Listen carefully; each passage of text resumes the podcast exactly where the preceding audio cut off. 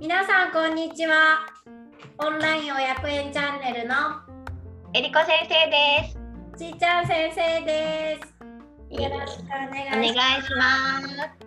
この番組は、えっと、オンライン親子園の先生である私たち2人が子育てとか教育についてお話しする番組です。今日はですね、えーパラリンピックについてお話をしていきたいと思います。でもうすぐね東京のねパラリンピックも始まるんですけれども実はオンライン親子園にはパラリンピックにすごくゆかりのある先生がいます。はいりこ先生です。イエこんにちは。はい。パラリンピック皆さんちーちゃんは知ってます？うん、知ってます、知ってます。う、うんん。ねあの最近はね知る方も多くなったけどやっぱりオリンピックが終わるとあそれで終わりなんだって思う方もいて実はオリンピックの後ね。にパラリンピックがあります、うん、うん、う。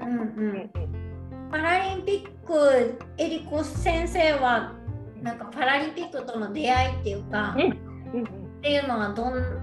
なんかもともとどんなでパラリンピックとどうやって関わってたんですか？とね本当ね偶然偶然テレビで見て、うんもうあの日本のあのもうだいぶ前よ長野冬季のうん、冬のパラリンピック見ててまだ私その頃日本で若くて、まあ、その頃はね で見ててあのね本当にね正直あの例えば車椅子乗ってる人でも、うんあと手が、えっと、不自由な方でも目の見えない方でもこんなことができるんだって思ったのが始まりで。でそこからあのオーストラリアに来た時にちょうどシドニーオリンピック・パラリンピックだったので、えーボランティアに応募して携わっていくうちに、今度は車椅子バスケットのお日本代表チームに携わるようになってこれであのそこで出会ったのがオーストラリアの車椅子の代表選手だったうちの夫で結婚して今いるという形です。はい、え、その。パラリンピックのボランティアやってる時にうんやらないって声かけられたんですか？その通訳というか。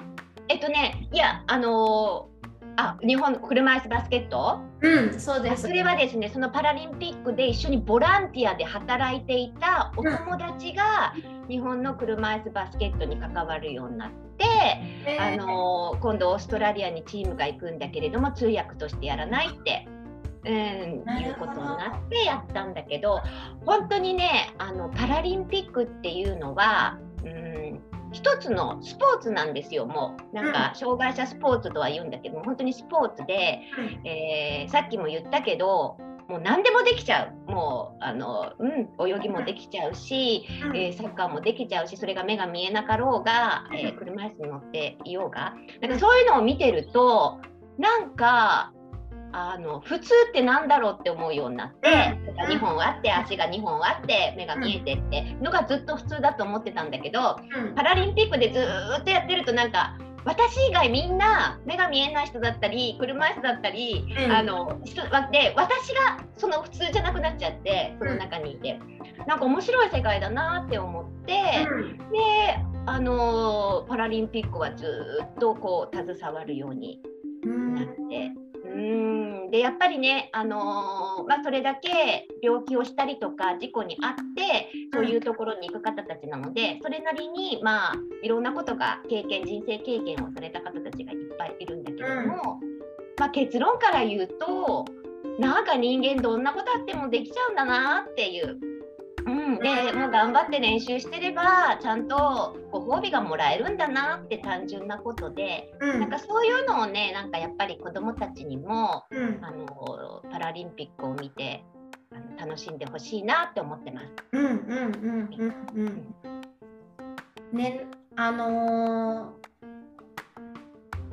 やっぱりなかなかバリアフリーな社会といってもなかなか普段こうそういう方と接する機会ってなかったりとか、うん。じゃあ普段どうやって生活してるのかとかうん。知る機会もなかったりとかするなって思ったのでなんかまあ競技のねやっている姿っていうのはなんかその人の全ての本当一部分だと思うんですけど、うん。うん。でもなんかそこから感じることってたくさんあるなって思ったのでそうね。ねあの本当にちいちゃんが今言った通り私小さい頃にパラリンピックの選手とか知らなかったからうん。あの車椅子の人とか目目の見えない人は違う人だと思ってたんですけどうん。子供の頃からやっぱりそうん。の車椅子の人とか、あの目の見えない人と関わっていると、うん。もう全然バリア本当にもうあの境界線がなくなるので、うん。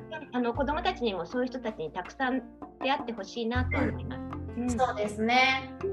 ね、私もあの一緒にねダンスをやってた友達とかにいろんなあの身体的なね障害を持ってる方とかもいらっしゃるので、うん。なんかね機会があればみんなでね会ったりしたいですね。そう本当楽しいんだよね。うん。本当にあの楽しくって、う、うんん車椅子はで子供たちって車椅子大好きなんだよね。うん。なんかもうあの車のおもちゃみたいな感じでもう ちょっとビュンビュンビュンビュンいってね。そういう感覚で車椅子にも立つあのうん。触ってほしいし、うん。でそうやって育っていくとやっぱ大人になった時に全然こう、うん普通に声かけられるんじゃないかなと思います。